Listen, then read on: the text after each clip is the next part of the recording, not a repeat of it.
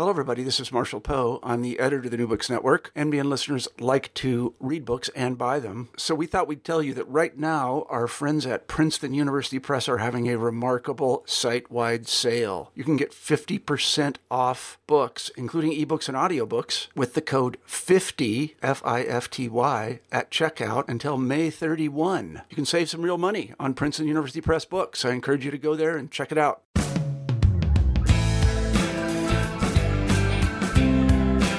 Hello, and welcome back to New Books and National Security, a channel on the New Books Network. I'm Beth Windisch, your host, and today we'll be talking with Marc Ambinder about his new book, The Brink President Reagan and the Nuclear War Scare of 1983.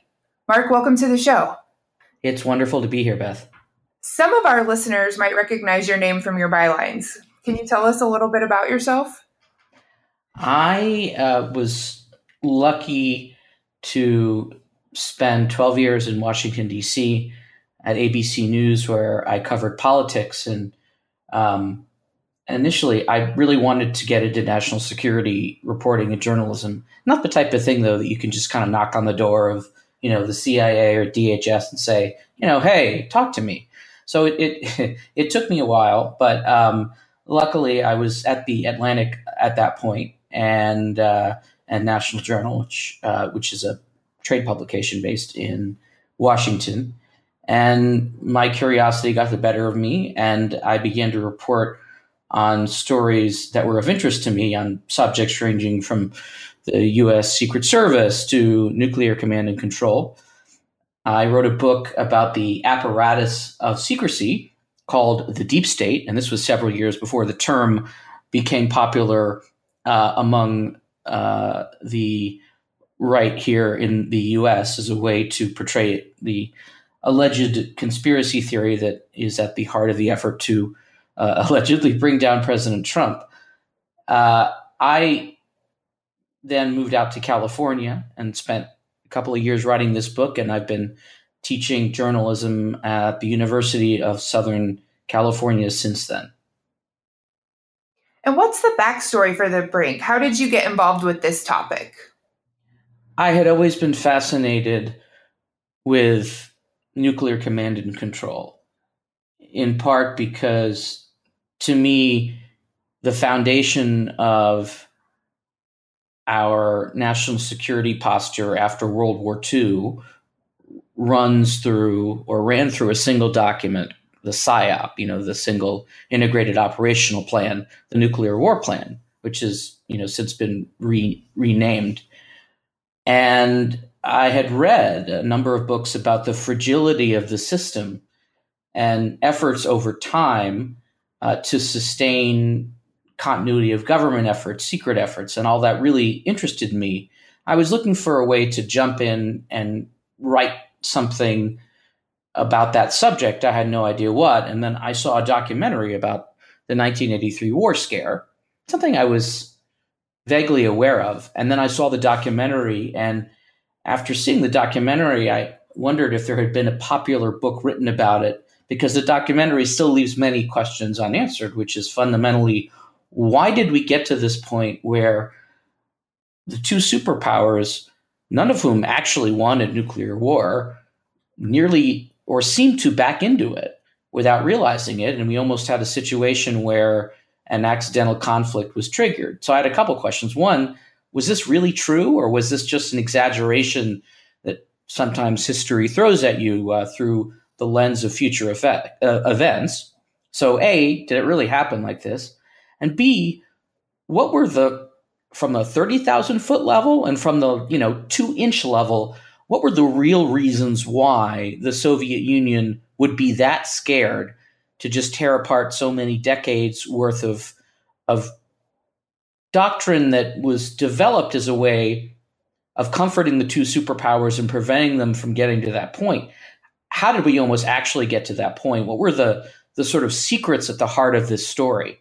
Turned out a book hadn't been written about it. There were still plenty of people alive to talk and who had not been ever contacted and hadn't really talked about the book or some of the provocative NATO exercises that were at the heart of it. And I just, without really knowing if I could answer the questions, I just kind of dug in and luckily um, was able to uh, get a, a, a book going. And you know, a couple years later, I popped out of the burrow hole with uh, with a book that I think answers a lot of the a lot of the questions, and I hope will be relevant to some of the grand questions we have today about the relevance of NATO and uh, the the ability, or at least the uh, the the wisdom of meeting with with Russian leaders with different sorts of agendas going. So it, it's been a long time coming, but um, again, for me as as an author,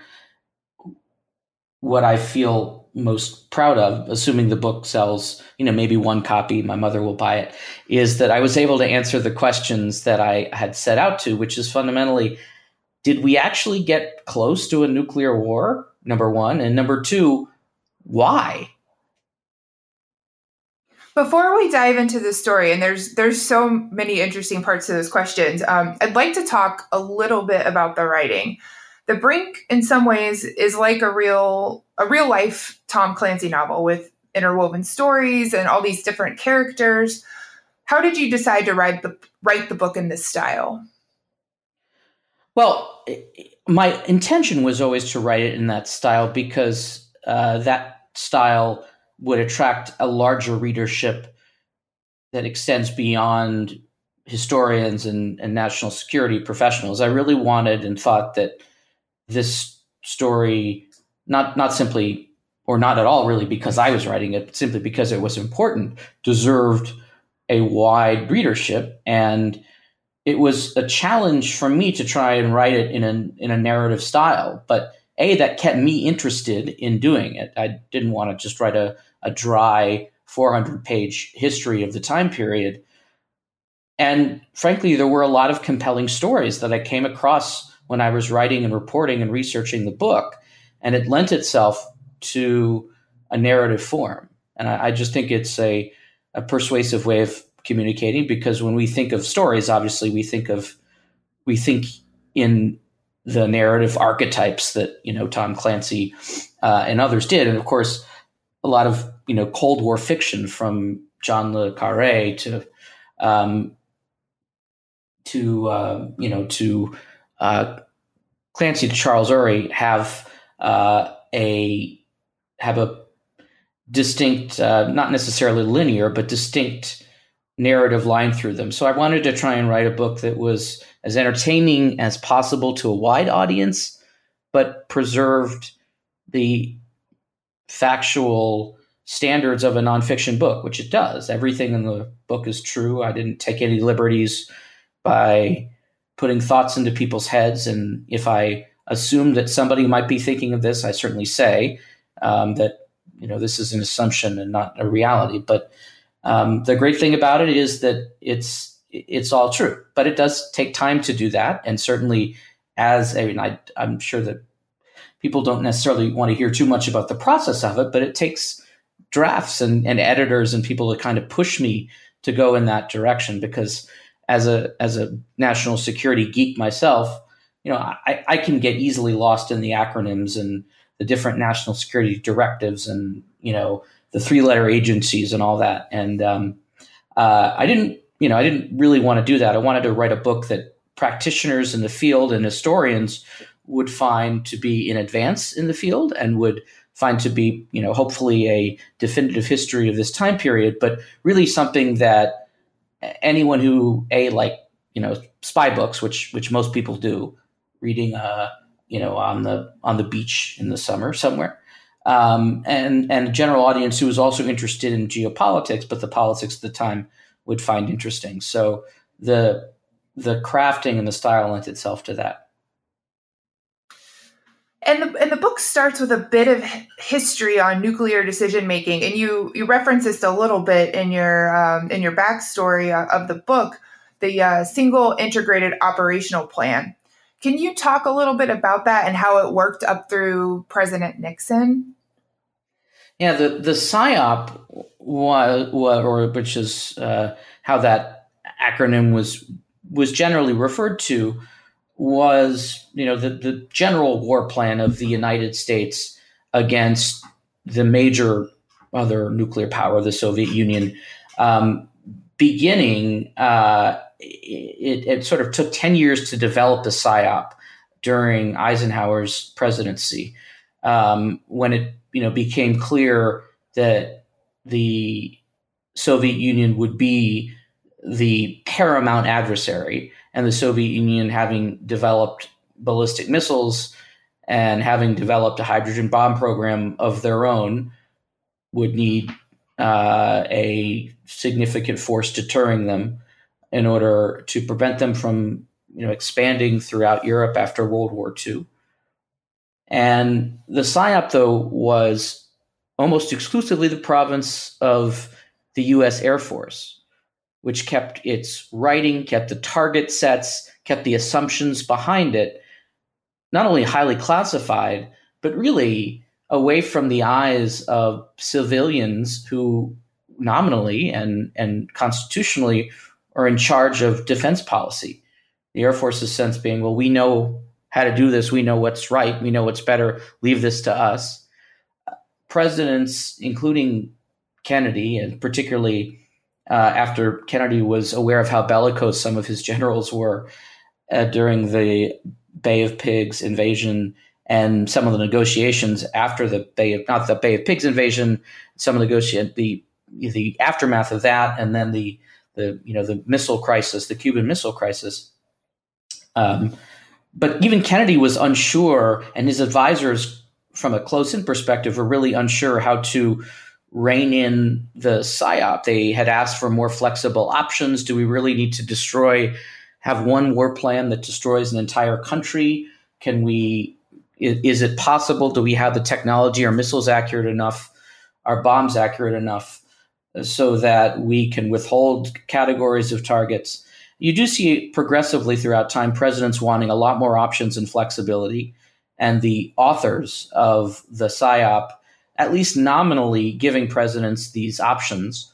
Although, of course, it's entirely unclear if there was a spasm attack in nuclear war and uh, a pre delegated, let's say the, the president was wiped out in some sort of attack, vice president couldn't be found, and the generals uh, and and then you know later the Navy admirals in charge of the SIOP were in charge of running this war.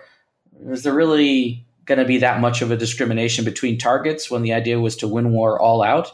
Um, and and in truth, the technology did not exist until the very beginning part of the time period that my book talks about. But the technology to really precisely target a very small set of nuclear weapons and to retarget other nuclear weapons after spy satellites could say, well, this has been destroyed, or this is what we have left, this is where we can send missiles next.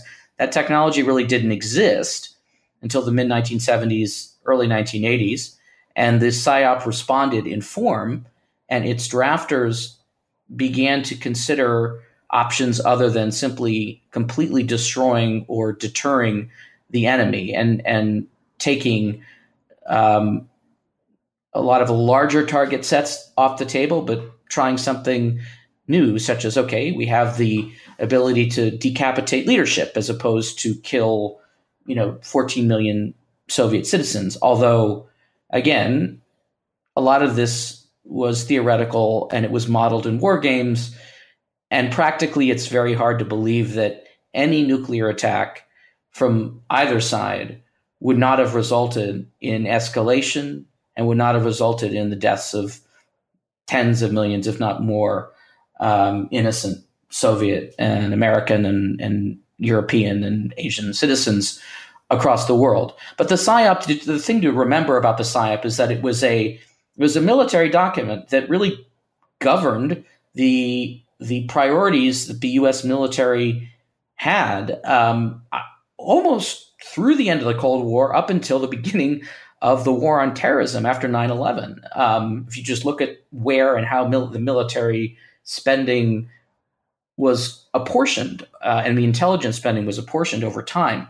So, as a, as a document that's just understanding, critical to our understanding of our national security and defense history, just it, it, it is um, it is essential, and it, it played an outsized role in shaping policy decisions of presidents through Ronald Reagan. And one of the things that I talk about in the book is Reagan struggled to kind of understand what the SIOP was and what it entailed and what a president could do if a president wanted to do something outside of the assumptions of the sort of nuclear priesthood that guarded and kept and wrote the SIOP. And right before Reagan came into office, there's this presidential directive, Presidential Directive 59. And you talk about it as a turning point in nuclear policy and doctrine for the US. Can you talk about what, what that directive did and what the reaction was, both from within the Beltway and from the Soviets? Presidential Directive 59, which was sort of uh, put into place in the waning months of the Carter administration was the result of a several years long effort to take stock of the technology that existed at the time. These are new spy satellites that could show in real time if target A or target B or target C had been destroyed, and then concomitant to that, feed data back into computers at the then Strategic Air Command which could send out retargeted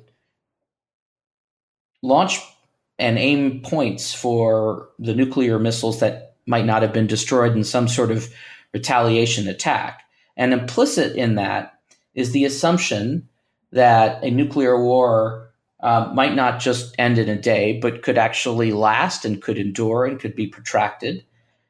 And that a US president, if he wanted, could use the nuclear deterrent for means other than simply deterring the Soviet Union. In other words, there may, since we have these nuclear weapons, there could be other uses for them, particularly if we have the ability to see exactly where they go and what effects they have. A lot of it really was, and it's it's, it's um, surprisingly again linked to just the changes and the advances in intelligence gathering technology. But um, the the essence of Presidential Directive 59, which was enshrined uh, and signed into place by Jimmy Carter, was that the U.S. would commit to uh, fielding a force, a nuclear force that could fight a protracted nuclear war and could survive a first strike um, and could limit nuclear war to a certain theater of conflict, uh, the European theater, for example.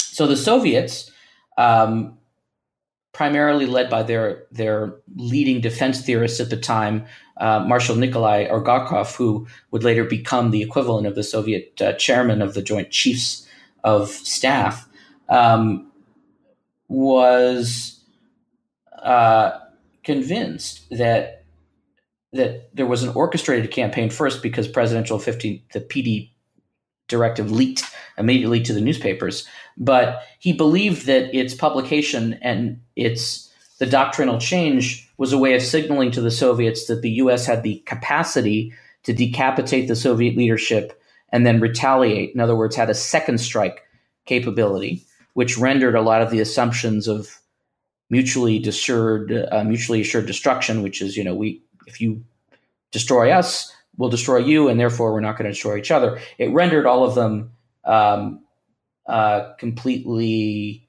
uh, mute and neutral. It just denuded them. Um, and he believed as well uh, that um, in attempting to fortify what I like to call the strategic back end, which is the presidency itself, ensuring that there's a way for the presidency to survive a nuclear strike, which had always been part of the assumption was, you know, not just everything would be gone, including the government of the United States, the government of the Soviet Union.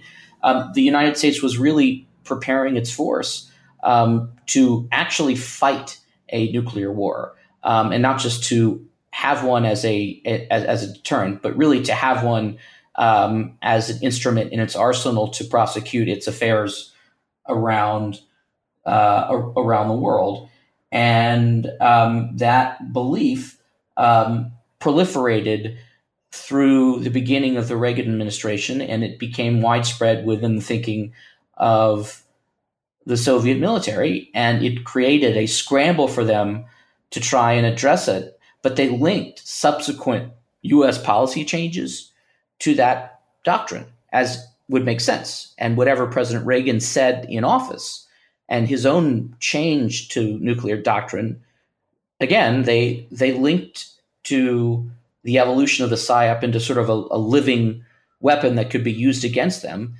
And it really, in many ways, did depart from the spirit of mutually assured destruction because the Soviets could not keep up. They had numerical superiority in terms of the number of weapons they had, and certainly the number of tanks that they had, the number of troops they could muster, but they weren't even close when it came to the precision targeting that the US was developing. And certainly their spy satellites were much, much less adequate than ours were. We had much better technology than they did. Uh, and the qualitative edge was what really scared them. So they see all this technology. They have a lot of really great spies who are saying, look, US is developing these amazing technologies. You have this public doctrine now, which says that the U.S. is committed to fighting a protracted nuclear war um, and surviving a first strike and possibly decapitating the leadership if necessary. Uh, you have bellicose rhetoric from the president of the United States that uh, who is committed publicly to saying, "I want to end the Cold War on my terms." So just put yourself for a little bit. I ask people in the shoes of Soviet leaders who are seeing all of this, knowing at the same time that their economy is basically in shambles. They're spending 70% of GDP equivalent on defense. Um, and they really can't keep up, and their troops are spread thin throughout the Soviet satellites, uh, and they're losing confidence. And also, they're a lot older, and there are a lot of, of factional disputes within Soviet politics. You can begin to get a sense of some of the preconditions necessary for a grand and perhaps catastrophic misinterpretation of what the US was trying to do. As we learn more in the book about these different players, we see there are several different stories that lead us to the 1983 scare. What were the major events that led to the nuclear war scare of 1983, and how close did we actually come? Let's sort of start in 1978 79 period just briefly because this is when the Soviet Union as a way of keeping pressure on the US and NATO decided to field its uh, fairly deadly, fairly accurate um, intermediate range ballistic missiles and target them towards the capital of, of Europe. Uh, NATO responded by promising to deploy by 1983 a number of weapons, Pershing missiles and ground launched cruise missiles, uh, to counter that threat, even though in Europe there was plenty of political opposition and division to that. So you had um, essentially a deployment of a new class of missiles targeted directly at NATO capitals, the idea being both sides were preparing and hedging in case one side tried to do something that was um, that was irrational. Um, and then there's the election of President Reagan, um, who was portrayed in the Russian press, and certainly who the Soviet leadership believed through and through. And there were a lot of disagreements within the Soviet leadership and military intelligence establishments, but everyone, I, I could not find a dissenting opinion in in any of the um, uh, secondary accounts in the translated primary literature that I've read, everyone believed that Reagan was just a cowboy who uh, was kind of a simple guy who believed in a world in black and white. And when he said he wanted to end the Cold War and beat communism, he really wanted to just defeat the Soviet Union. Um, th- those were sort of two rather large, broad-based developments that excuse me, that kind of that kind of hastened it. Um, and uh, it, uh, I would say another uh, another set of events that led directly to the war scare um, might not seem immediately connected, but um, look, the the the death uh, of uh, of Brezhnev in 1982, but then before that, a year before that, President Reagan nearly is assassinated.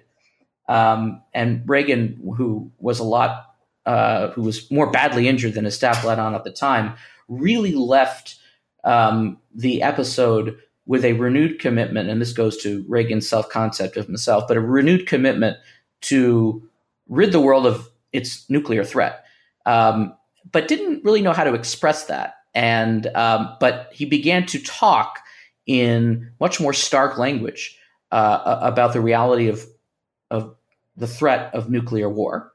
Um, Soviet leaders were dying, and those who weren't dying were old, and they were considering their own mortality, and they were worried about the fate of their country um, when you get to a certain age and you have maybe a couple of years at most left, or if you're Yuri Andropov, who succeeded Brezhnev, and you have kidney disease going into your presidency again, your mind is not going to be on a bright, broad future for your country. It's going to be on a very near term sense of of uh, of what that was.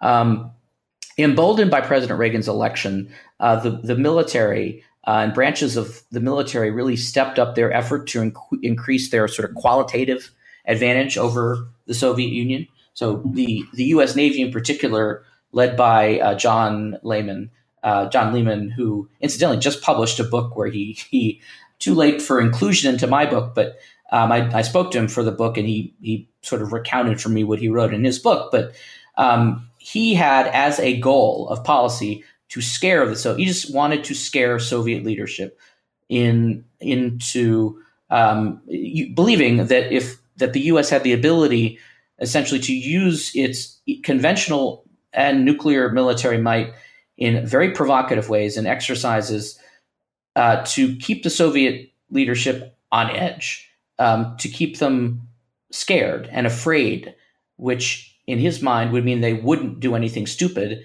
um, and they might capitulate to broad U.S. policy goals. Um, wasn't really clear how much Ronald Reagan understood exactly what the Navy was doing at the time. But for example, uh, in early 1983, without the White House's knowledge, although it's not clear whether the White House should have known about something this specific anyway, but it's part of an exercise called FleetEx, which is a major Pacific Command at the time exercise. Um, for the first time, nuclear uh, fighter bombers, and not just U.S. surveillance planes, but nuclear fighter bombers took off from an aircraft carrier that was part of a major exercise and was supported by you know all the instruments of U.S. power and zoomed into Russian territory. The U.S. had extremely good intelligence on when Soviet reconnaissance planes would be up in the air and what the radar signatures looked like. Zoomed into Soviet territory, buzzed the reconnaissance planes, and like suddenly disappeared um, which scared the hell out of the Soviets because the Soviets a knew that the U.S. could do that without uh, consequences. And the Soviets were way behind, and that in turn led the Soviets to give their commanders in the field more latitude to shoot down any plane that violated their airspace. And as we'll see in a um, you know in, in about 30 seconds worth of my narrative exposition, we'll see why that turned out to be uh, a problem. Then President Reagan um, gives a speech known as the Evil Empire speech, where he says the the uh, Soviet Union is the locus of evil in the modern world. Um, now, Reagan's prim- primary concern in giving that speech was domestic, domestic politics. He had he had fought a, a sort of a rearguard movement to redefine uh, what nuclear disarmament would look like. And there was a big nuclear peace movement that burgeoned in Europe and it spread to the United States. And actually, it helped Democrats win seats in the 1982 election. And Reagan wanted to remind the world and remind Americans why the Soviet threat was um, was what the visceral part of the Soviet threat was from his perspective. So he gives this speech. Um, it, it, doesn't have the effect necessarily that some historians have claimed in really scaring the Soviets, but it was part of uh, a course of what they were hearing at the same time. Um, Reagan comes out uh, six months later with seemingly from out of the blue the Strategic Defense Initiative, which he truly, and there's no evidence to the contrary, truly thought that if it was developed, it was something that could be shared with the Soviet Union and would be a way for, of protecting both countries from uh, nuclear annihilation, kind of a, a, a, an extra secondary shield. This idea had been seeded to him long before when um, you know he and uh, and Edward Teller, who had developed the hydrogen bomb but had fallen out of favor with his colleagues, had met way back in, in you know in Berkeley in 1969. Reagan was obsessed with the idea of a missile defense shield, but truly for peaceful purposes. Soviets didn't believe him. They thought it was uh, an offensive weapon. They also thought that it was part of a series of of secret U.S. efforts that would use electronic warfare to decapitate or spoof or sabotage the Soviet nuclear command and control system. Um, there are some countersigns, I should say, at this moment. And Reagan was really interested in this point in trying to understand the Soviets and reducing some tension himself. So he opened up a back channel, for example, with Anatoly Dobrynin, who was the Soviet ambassador, and started to, to, to talk with Dobrynin about, all right, well, how do we get to a point where I can start meeting with and talking with Soviet leaders? But, you know, as he was doing this, his Defense Department was putting out strategies uh, and um, new doctrine. Reagan himself had ordered a sort of a review of nuclear doctrine, as all presidents do as a pro forma matter. And the new nuclear doctrine from the United States essentially said that, okay, well, now the U.S. has the capability not just to selectively target, decapitate Soviets, but um, smashing the Soviet Union and winning a nuclear war with minimal damage to the United States. This was a classified strategy. It was leaked to the New York Times, as classified strategies tend to be, um, right as the president was trying to establish, uh, you know, a, some sort of a, an open line or back channel to the Soviet Union. So the summer um, gets really hot, and let's go back to that uh, that Soviet anxiety about U.S. warplanes buzzing their territory when, in late summer, uh, a Korean airliner a Korean, you know, Korean um, passenger jet that in its kind of profile looked like, uh, you know, a big U.S. Uh, nuclear spy sniffing plane um, because of a literally, uh, it turns out, pilot didn't flip one switch in one direction and there weren't enough uh, backups, but sent a passenger jet into Soviet territory. Um, there was a communications issue, and uh, it was shot down by Soviet Air Defense Command. The Soviets showing a willingness and a jitteriness at that time, in part because they had been burned by the US directly several months earlier, but showing a willingness to actually shoot down something they thought was a, a United States spy plane, which in and of itself is an escalation. And then a series of events happen in, in very close proximity. Shortly thereafter, maybe three or four weeks after this downing of a Korean airliner happened, a passenger plane, um, there was a glitch in the Soviet warning system, and the sort of Soviet equivalent of NORAD, which detects incoming ballistic, ballistic missile threats, picked up what it seemed were five U.S. ICBMs headed in the direction of the Soviet Union. Um, and it took a, a, very, very brave watch officer named Stanislav Petrov, who passed away last year, uh, it took him um, uh, an, an, intense amount of fortitude and later and, until he was belatedly recognized as a hero, but deciding not to alert his superiors to this because he was convinced that there's just no way that the U.S. would actually do this. But if he had alerted his superiors, given the way the nuclear command and control system in the Soviet Union worked, it would be, a, in a sense, taking the safety off the, the trigger mechanism, making it much more likely that in absence of, of real solid information, Soviet Union might have retaliated with a fleet or flight of ballistic missiles of its own before certainty could be established. And that's pretty scary. So if that were not enough, and it was not enough, at this time, uh, usually in the autumn, the U.S. held a series of exercises as part of the demonstration of the NATO deterrent, where they would bring tens of thousands of troops from the United States to Europe, part of their return to uh, Reforger. Reforger was the name of the exercise. Return of forces to Germany was how um, that word was was put together. This was the biggest reforger ever. Um, and it, again, in the context of everything else, it um, kept the Soviets on, on their, their toes.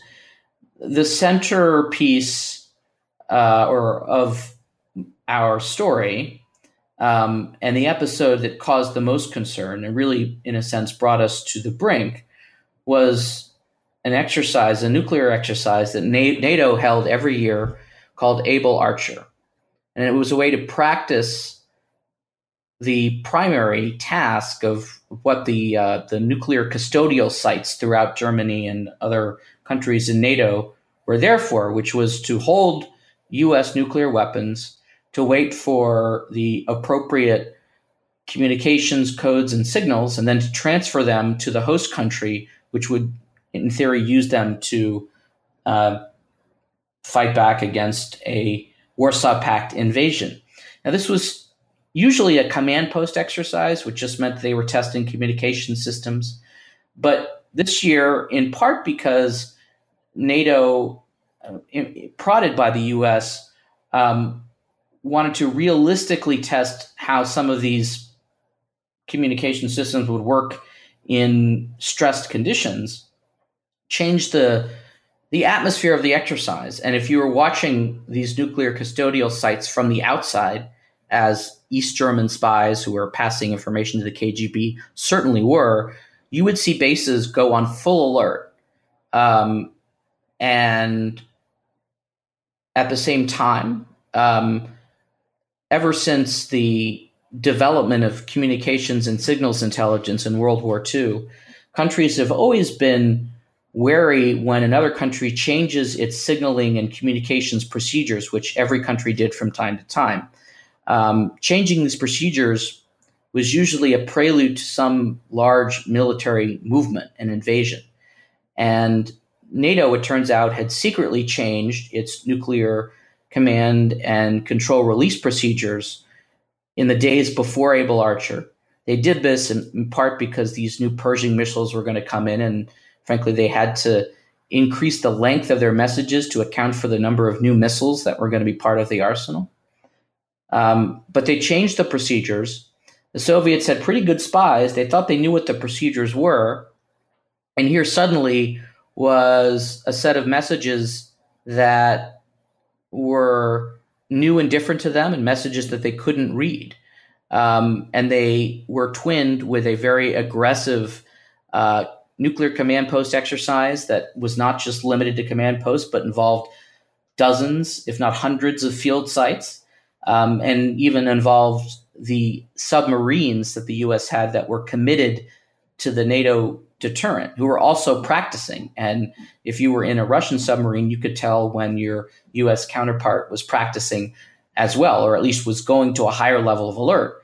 So, what they saw collectively, what the East Germans saw, what the Soviets saw, was um, a NATO suddenly um, and unusually at that point going to a state of high alert. Um, the Soviets responded in kind. We know now that they deployed their intermediate range ballistic missiles to the field and put them on three minute combat alert. There is fragmentary but not conclusive evidence that members of the Soviet military high command went to bunkers during this period. Um, there is conclusive evidence and eyewitness testimony that Soviet cadets throughout the uh, cadets throughout the Soviet Union were limited to were kept on base throughout this exercise, which had never happened before. Um, and waiting out essentially the exercise and seeing what would happen or whether it would end or whether it was some prelude to a NATO attack against, let's say, Warsaw Pact forces in Poland, which the Soviet Union would have interpreted as a war and would have been obliged to respond in kind, probably with, with nuclear weapons. The NATO exercise passed, but the tension did not abate. And in fact, it flared up once again a couple of months later when the US held its annual Strategic Command Global exercise. Usually, when one country is exercising its nuclear forces, the convention is for the other country, the adversary, to just watch. They sometimes will do a couple of counter exercises to show that they're strong, beat their chest a little bit. These exercises were announced in advance because the US didn't want to unduly alarm the Soviet Union when they were going through these because they knew the Soviets were watching. But in this case, the Soviets did something they had never done before. They suddenly held their own fleet wide, military wide strategic exercise. So you had, at, at the exact same time, so you had both countries' nuclear arsenals on simulated alert. Now, the difference between a simulated alert and a real alert, if you're just watching from Mars, is basically none. I mean, you don't know if you're watching from high above or you're watching from the ground and you don't have access to information whether these are actual nuclear weapons on these fighter jets or whether they're dummy bombs. You just see them taking off and you see people scrambling and you see people going to bunkers, and that's what you see. Um, and so both countries are doing this at the same time, uh, which the US noticed suddenly and became quite alarmed at. Um, so, how close did we come? Well, the nuclear command and control system is not terribly reliable. And on the Soviet side, it experienced several single point failures. We know that Soviet spies had figured out um, ingeniously how to at least spoof, if not sabotage, NATO's nuclear command and control system, send perhaps messages through the system that might have triggered some sort of reaction from NATO.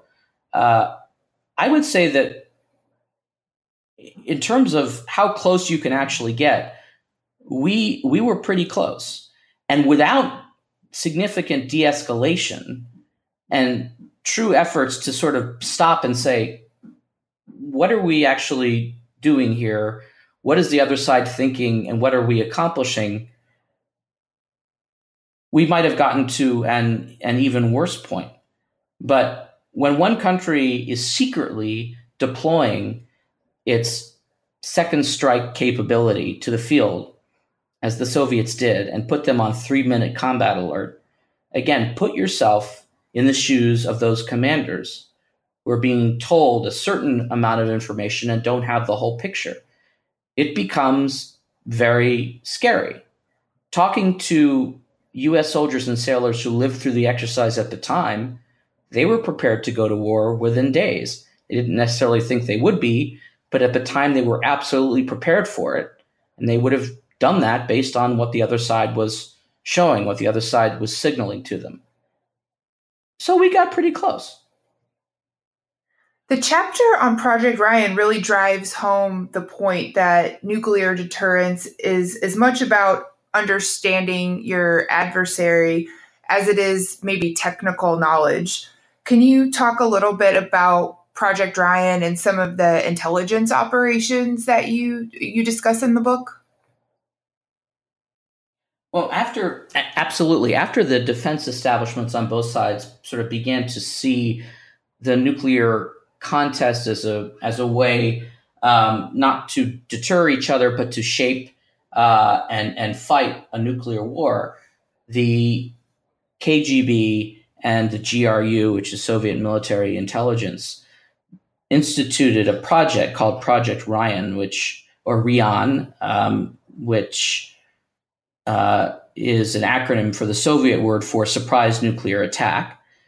Kind of similar to something the CIA, of course, and, and our defense intelligence agencies would do. But the idea was that the single top priority of the Soviet intelligence services would be to look for signs that the adversary was planning a first nuclear strike.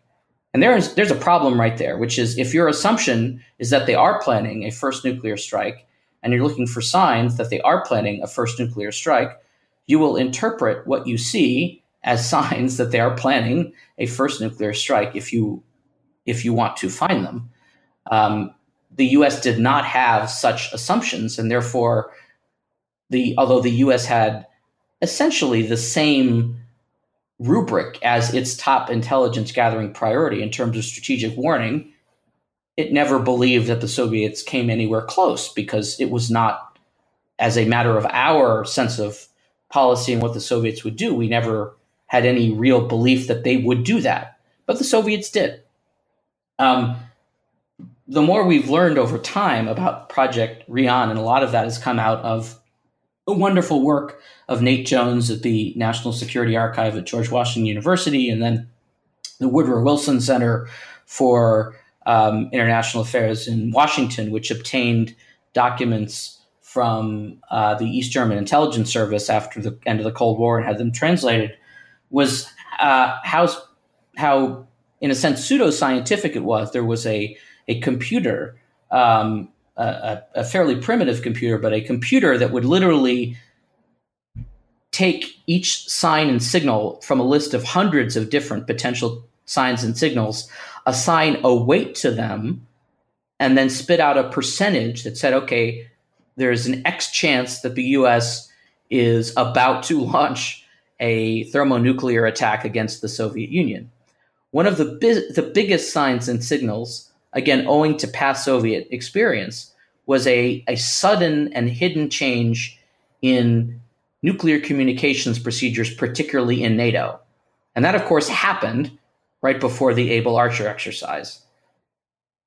I find uh, Project Rion fascinating because it's an example of what happens when a spy bureaucracy assumes something about the enemy and then looks for evidence to support that and then comes up with a conclusion based on their assumptions and the interpretation of the intelligence at the time. So you have that on one side of the sort of spy ledger. That's not good.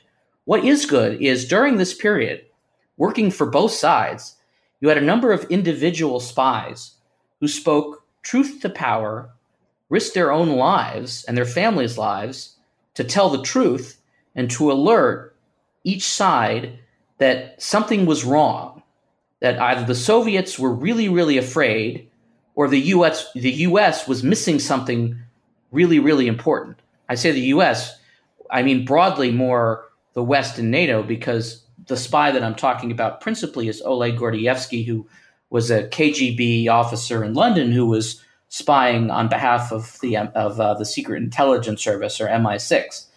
But the Soviets had as their main spy, although they actually didn't know the identity because it was uh, uh, the spy was run by the Stasi, the East Germans, who did not share everything with the Soviets, but but shared many things. Rainer Rupp, who was a senior member of NATO's current intelligence staff, who had NATO been in any position or had any desire or intention to launch a first nuclear strike, would have been in in a position to know about it. Um, he was constantly pinged during this period. Are you? What are you seeing? How are you not seeing all this? What do you? What does this possibly mean? And he kept saying nothing is happening. Like there is no, or there are no plans for war. There are absolutely no plans for war. Unequivocally, um, although it took a while for the U.S. to accept what uh, the British Secret Intelligence Service was trying to tell the CIA, um, the work of these spies contributed to a reduction in tension spies telling the truth about what's happened. So this story is also a story about intelligence failure and intelligence success at the same time. And that's something that's fascinating. There's a sort of a dialectic there between intelligence bureaucracies that are missing warning signals and signs, uh, but spies that are really speaking truth to power and risking their own lives, regardless of what you think about the underlying morality of it all. You can tell this book was written by a reporter, and you reference the many interviews you conducted. Can you share some stories about people you met while re- uh, researching this book? Favorite story is um, just rather randomly while doing a, a LinkedIn search for people who would have been at the U.S. Strategic Command in 1983. Came across a guy who uh, his name is Al Buckles, and um, from his LinkedIn profile, it turns out it just seemed that he had done a lot of different things at at uh, at SAC, the Strategic Air Command, which later became U.S. Stratcom during that time. Um, a lot of folks from this period you know, reach out to them. You know, you get a you get a fairly low hit rate, but sometimes people talk. Um, turns out that Al Buckles was the institutional knowledge for all things nuclear command and control related.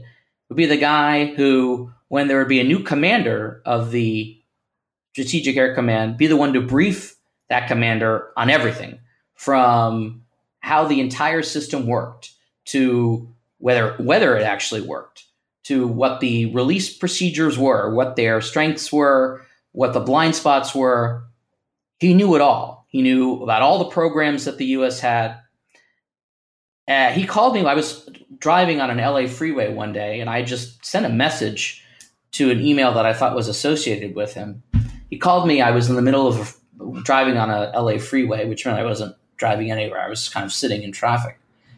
And he says, "This is Al Buckles," and I said, "Oh, wow, uh, Mr. Buckles." Um, and I, you know, I, what I wanted to do was schedule an interview with him down the road when I was at home and had my notes with me. And he just started talking, and so I pulled to the side of the road and spent two hours on the phone with him. Uh, put him on speakerphone. I had a my iPad with me, so I started recording the with his permission, of course, his the interview on my iPad, but I was literally on the side of an LA freeway for two hours. He kind of told me, you know, in very granular detail, this is what it was like to be on alert. This is what we were looking for. This is what we were seeing. And it was amazing. And I, I could tell that he was not unburdening himself, but that he was just, this was in t- his entire life that he was downloading for me when someone does that as a reporter, it's just an amazing privilege. He was also careful to not reveal information that he thought was still classified. So there were things in the conversation and places I wanted to go that he wouldn't go that I found fascinating. But it, it was an amazing experience, the type of experience that if if you're a reporter, it's why you become a reporter. It's when someone calls you and fills in blanks that need to be filled in, filled in, and you can tell their passion for this and they can tell your passion for this and you, you just have a meeting of the minds um, but it was an unusual place to conduct in an interview but you know there you go. Well Marc we've taken up a lot of your time. Before we let you go could you tell us about what you're working on now?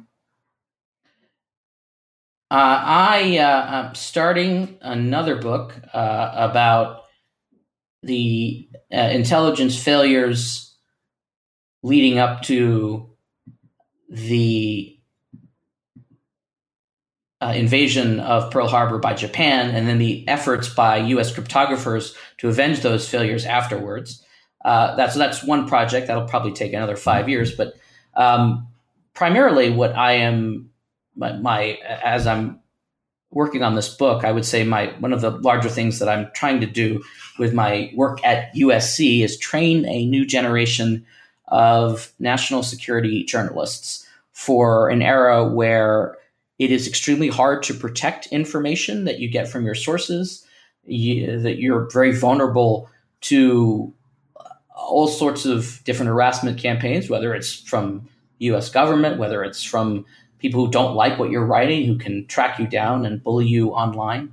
Trying to find new ways, essentially, of defending and protecting national security journalists uh, and allowing them to do their incredibly vital jobs. Obviously, in an era when it seems that our uh, our norms and habits and customs have been, you know, defenestrated, and we're just trying to rebuild a building and coming up with new principles and ethics. So I'm working on that, and it's an interesting project because we really don't have an endpoint other than we want to create a, new and, and a new passionate cadre of young journalists who are ethical uh, and who are aggressive and who want to hold powerful interests accountable. So working on that. But in the in the short near term, I will be talking as much as possible about the book and trying to make correspondences between that era and this era, talking about Russian leaders and what Vladimir Putin wants out of the United States, why the NATO deterrent remains important, and what benefits the U.S. gets from it, and and also what burdens it places on the U.S. So I just see my general work as one of trying to communicate complex national security stories to to a broader audience. And you can find me on Twitter at Marc Ambinder, M A R C A M B I N D E R, and more information about what I do at my website, which is just myname.com. And we can make sure to link those on our Twitter also. Thanks, Marc, for being on the show today. My absolute pleasure. The Brink by Marc Ambinder is available now from Simon and Schuster. Thanks for listening to New Books in National Security, a podcast channel on the New Books Network.